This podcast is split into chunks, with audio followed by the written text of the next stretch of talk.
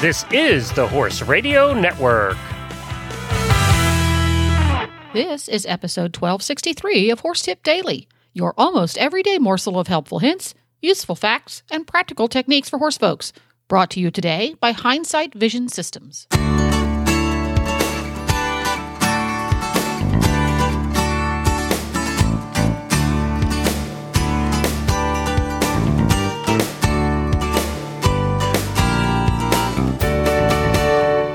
Greetings, horse people. Coach Jen here, and thanks for tuning in to Horse Tip Daily. Today's tip features Canadian eventer Jessica Phoenix, and she has some advice on jumping ditches, a skill that I feel is important for all horses. When you hack out your hunter jumper around the showgrounds or when you head out on an adventure trail ride with your friends, you are very likely to encounter ditches just as much as an event horse will. So, knowing that you and your horse can navigate them confidently is important. And we'll get right to today's tip after this from Hyndsight Vision Systems. Hyndsight Vision Systems, offering horse owners durable, portable, wireless rearview vision cameras with tons of versatility. Hyndsight Vision Systems' Journey line of wire free camera and monitor systems is available in both standard and wide angle versions. Hyndsight Vision Systems are rugged. Both camera and monitors are water and temperature resistant. Hyndsight Vision Systems are also robust with the ability to transmit signal for up to one third of a mile, and there are hardwired and wireless installation options. Hyndsight systems are versatile. You can pair up to four cameras with a single monitor, and several mounting options are available. Visit www.hyndsightvision.com to order yours today. www.hyndsightvision.com. Um, well, the first thing I'm going to talk about is is teaching your horse how to school ditches correctly. Um, a lot of times when I'm doing clinics or lessons, when we head over to the ditch, you can see all of the riders and they start to hold their breath and get a little bit tense as you walk over towards it. Um, so the biggest thing is, I think, just breathing and staying calm and just riding normally. Um, so always when we introduce ditches to to horses that either have ditch problems or just to young horses that have never seen a ditch before, um, the most important thing is is holding your line, and we always just walk parallel to the ditch, um, both directions. Um, so, sort of widthways, you'll walk along it to the left side, and then change direction and walk back along it to the right side. Okay. And typically, we just keep the horses walking like that and not letting them look in the ditch or spook at it until they become completely comfortable with it. Um, and then what we do is is approach the ditch we'll start at the at the trot and just keep a really nice, consistent rhythm. Um, and for the rider, always thinking about keeping a positive rhythm, like not going fast and running at it, but also Right. not coming up and, and holding the horse back from it. So a steady pace is the key to that first time. Yeah, steady pace and really holding your line, like thinking that the horse is never allowed to spook off of their line. Once they've walked onto the ditch, they have to maintain that straight line and a really positive rhythm. Which would help you in in uh, many other types of jumps as well, for that matter.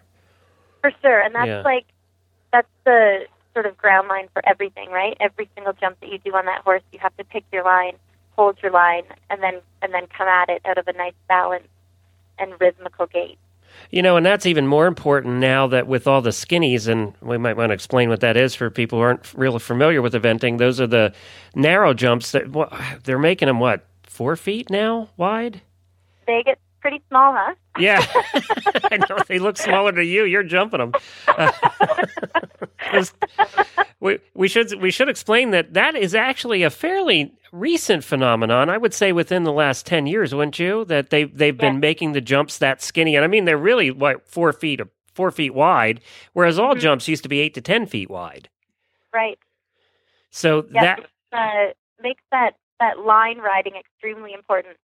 well, and, it, and you know, it, it also goes to the thing that you know, eventing has become much more technical than it uh, the cross country than it ever was in the past. Um, Right. You you have to really be thinking about that kind of stuff. It used to be just you know run fast and jump high, exactly. but now you actually have to think about run fast, jump high, and jump accurately. for sure. Yeah. Um, all right, so walk walk both sides until they're comfortable and not not uh, shying from that ditch at all.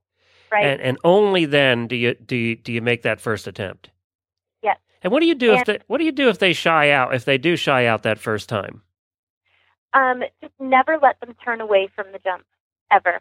So when the ditch is in front of you, you're holding that line, and if they try and spook left or right, you just really keep them on the line.